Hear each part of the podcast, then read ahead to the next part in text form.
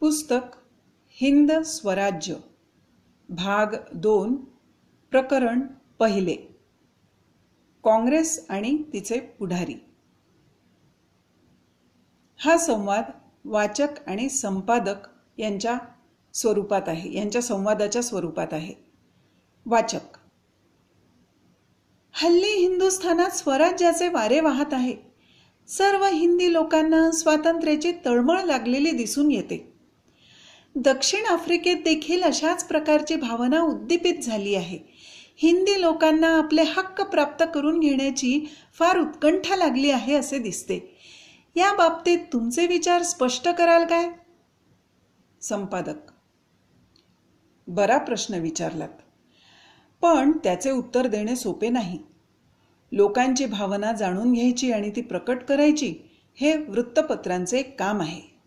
दुसरे काम लोकात इष्ट भावना उत्पन्न करायच्या. आणि तिसरे काम म्हणजे लोकात दोष असतील तर ते वाटेल तितक्या आपत्ती सोसूनही निर्भयपणे दाखवून द्यायचे. तुमच्या प्रश्नाचे उत्तर देण्यात ही तिन्ही कामे होऊन जातात. काही प्रमाणात लोकांची भावना प्रकट करावी लागेल. ती नसेल तर निर्माण करण्याचा प्रयत्न करावा लागेल. आणि दोषांवर टीकाही करावी लागेल. तथापि तुम्ही ज्या अर्थी प्रश्न केला आहे त्या अर्थी उत्तर देणे माझे कर्तव्य आहे. स्वराज्याची इच्छा आपणास आपणामध्ये उत्पन्न झालेली आहे असे तुम्हाला दिसते का? ती इच्छा तर नॅशनल काँग्रेस स्थापन झाली तेव्हापासूनच दिसून येते. नॅशनल या शब्दाच्या अर्थावरूनच तो विचार स्पष्ट होतो. तुमचे म्हणणे बरोबर वाटत नाही. काँग्रेसची तर आज भारतातील तरुण परवाच करीत नाहीत. ते तिला इंग्रजांचे राज्य टिकविणारे साधन समजतात. तरुणांचे हे मत बरोबर नाही. हिंदुस्थानचे पितामह दादाभाई यांनी जर भूमिका तयार करून ठेवली नसती तर तरुण मंडळी आज ज्या गोष्टी बोलत आहेत त्या त्यांना बोलता आल्या नसत्या. श्री ह्यूम यांनी जे लेख लिहिले आपल्यावर जे कोरडे ओढले आणि ज्या उत्कटतेने आपल्याला जागे केले ते सर्व कसे विसरता येईल? सर विल्यम वेडरबर्न यांनी आपले तन मन धन काँग्रेसचे उद्दिष्ट पार पाडण्यासाठी वेचले. त्यांनी इंग्रजी राज्याविषयी लिहिलेले लेख आज देखील वाचण्यासारखे आहेत. प्रोफेसर गोखले यांनी जनतेला तयार करण्याकरिता गरिबी पत्करून आपल्या आयुष्याची वीस वर्षे दिली आहेत. आज देखील ते गरिबीत राहत आहेत. काँग्रेसच्या द्वारे स्वराज्याचे बीजारोपण करणाऱ्यात मरहूम न्यायमूर्ती बद्रुद्दीन हेही होते. याचप्रमाणे बंगाल मद्रास पंजाब वगैरे ठिकाणीही काँग्रेसचे आणि हिंदुस्थानचे हित चिंतणारे कित्येक भारतीय व इंग्रज होऊन गेले आहेत. हे लक्षात ठेवले पाहिजे. थांबा थांबा. तुम्ही फारच पुढे गेलात. माझा प्रश्न वेगळा आणि तुम्ही उत्तर भलतेच देत आहात. मी तुम्हाला स्वराज्याविषयी विचारले तर तुम्ही परराज्याविषयी बोलत आहात. मला इंग्रजांचे नाव सुद्धा नको. आणि तुम्ही तर त्याच्या नावाचा पाडाच बोलू लागलात. अशा स्थितीत तुमचे आमचे जमेल असे काही दिसत नाही. तुम्ही फक्त स्वराज्याविषयीच बोलाल तर मला बरे वाटेल. इतर शहाणपणाच्या गोष्टींची त्यांनी मला माझे समाधान व्हायचे नाही. तुम्ही फार उतावीळ झाला आहात. मला असे उतावीळ होऊन चालायचे नाही. तुम्ही जरा दमाने घ्या. म्हणजे तुम्हाला जे पाहिजे तेच मिळेल. बी पेरले की फळ लागत नाही ही म्हण लक्षात ठेवा. तुम्ही मला मध्येच हटकलेत आणि हिंदुस्थानच्या उपकारक त्याविषयी तुम्हाला ऐकावेसे वाटत नाही. यावरून दिसून येते की स्वराज्य अजून तुमच्या पुरते तरी फार दूर आहे. हिंदुस्थानात तर तुमच्यासारखे पुष्कळ लोक असतील. आणि तसे जर असेल तर आपले पाऊल पुढे पडण्याऐवजी आपण मागे राहू ही गोष्ट जरा विचार करण्यासारखी आहे. असे गोलमोल बोलून तुम्ही माझा प्रश्न उडवून देऊ इच्छिता असे वाटते. तुम्ही त्यांना हिंदुस्थानचे उपकार करते म्हणता? त्यांना मी तसे समजत नाही. मग मी कोणाच्या उपकारांबद्दल ऐकावे? तुम्ही त्यांना हिंदुस्थानचे पितामहा म्हणता? त्यांनी असा काय उपकार केला? त्यांचे तर म्हणणे आहे की इंग्रज राज्यकर्ते आम्हाला न्याय देतील. आपण त्यांच्याशी मिळून मिसळून राहिले पाहिजे. त्या थोर पुरुषाविषयी अशा बेअदबीने बोललो ही शर्मेची गोष्ट आहे हे मला तुम्हाला नम्रपणे सांगितले पाहिजे. त्यांच्या कामगिरीकडे नजर टाका. त्यांनी आपले सारे आयुष्य हिंदुस्थानला अर्पण केले आहे. त्यांनी धडा घालून दिला आणि आपण शिकलो. हिंदुस्थानचे रक्त इंग्रजांनी शोषले ही गोष्ट शिकविणारे माननीय दादाभाईच आहेत. आज त्यांचा इंग्रजांवर विश्वास आहे. म्हण म्हणून काय झाले? तरुणपणाच्या आवेशात आपण एक पाऊल पुढे टाकले असले तरी त्यामुळे दादाभाई काय कमी पूज्य ठरतात? मग काय आपण जास्त शहाणे होतो? ज्या शिडीवरून आपण वर चढलो त्या शिडीला लाथ न मारो यातच शहाणपणा आहे. आपण बालपणापासून तरुणपणात येतो तेव्हा बालपणाचा काही तिरस्कार करीत नाही. उलट ते दिवस मोठ्या प्रेमाने आठवतो. अनेक वर्षे अभ्यास करून एखाद्याने मला काही शिकविले आणि त्यामुळे मी जरा जास्त जाणायला लागलो तर तेवढ्याने मी काही मोठ्या शिक्षकापेक्षा जास्त ज्ञानी मानला जाणार नाही. मला त्या गुरुला मान द्यावाच लागेल. तसेच पितामह दादाभाईंविषयी समजणे योग्य होईल. सबंध देश त्यांच्या मागे आहे हे तर आपल्याला कबूल करावेच लागेल. हे तुम्ही बरोबर सांगितलेत. दादाभाईंना आपण मान दिला पाहिजे ही गोष्ट पटण्यासारखी आहे. त्यांच्यासारख्याच इतर पुरुषांच्या कामगिरीविषयी आज आपल्यात जे चैतन्य दिसून येते ते दिसले नसते हे म्हणणे बरोबर दिसते.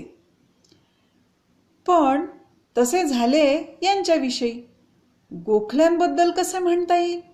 ते तर इंग्रजांचे मोठे भाईबंदच बनले म्हणून आपल्याला पुष्कळच शिकायचे आहे.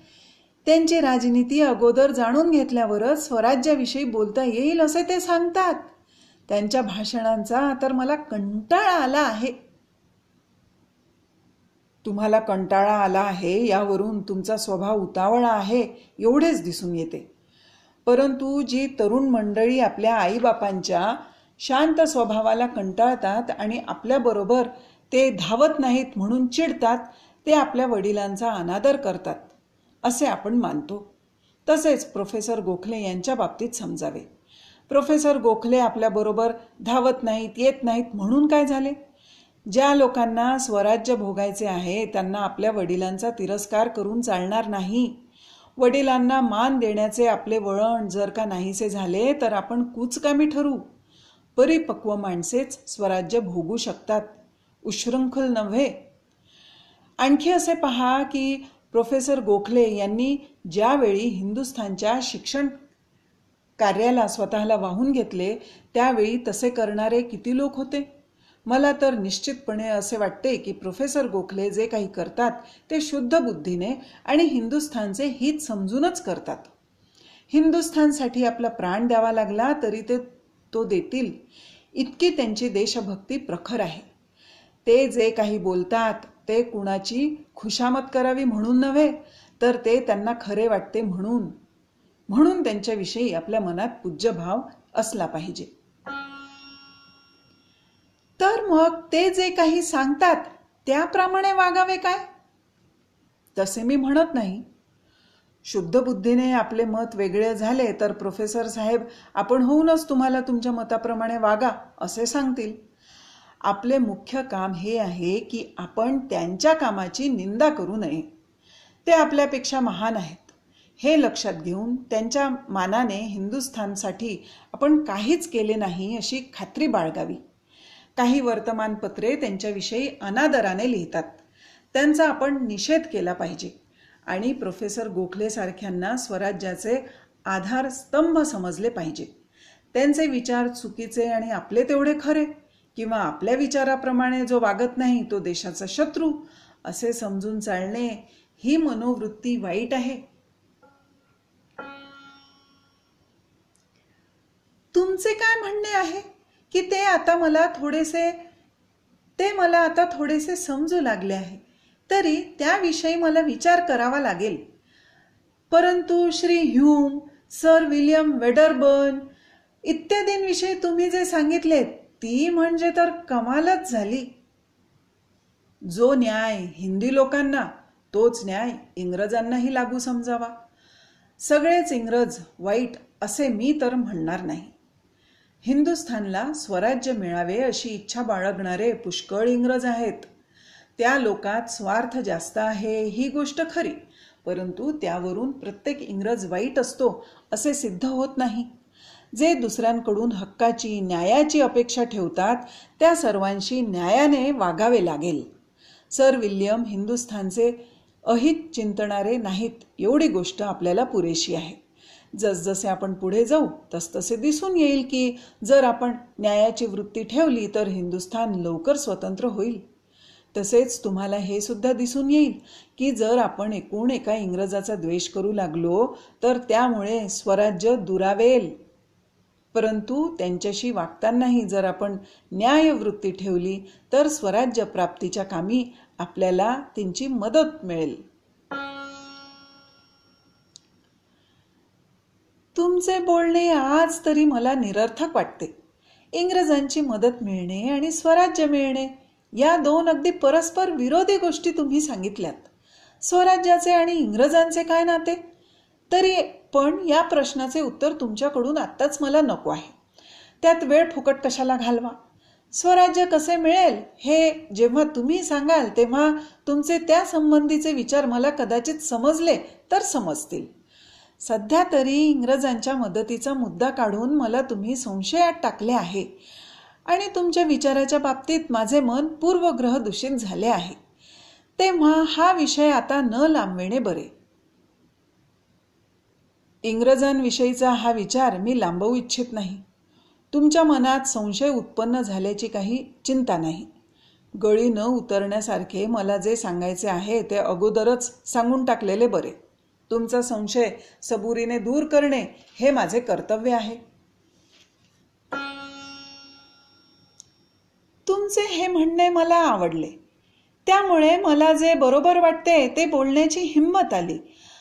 अजून माझी एक शंका राहिली आहे की काँग्रेसच्या स्थापनेने स्वराज्याचा पाया घातला गेला तो कसा? हे पहा काँग्रेसनेच प्रथम वेगवेगळ्या भागातील भारतीय लोकांना एकत्र करून त्यांच्या मनात आपण सर्व एक राष्ट्र आहोत अशी उत्कट भावना उत्पन्न केली. काँग्रेसवर सरकारची करडी नजर असायची. महसुलासंबंधीचा हक्क लोकांना असला पाहिजे अशी काँग्रेसने नेहमी मागणी केली आहे. कॅनडाच्या धर्तीवर आपल्याला स्वराज्य मिळावे अशी काँग्रेसची नेहमीच इच्छा राहत आली आहे. तसे मिळेल किंवा न मिळेल ते हवे की नको त्याहून दुसरे अधिक चांगले आहे काय हा प्रश्न वेगळा.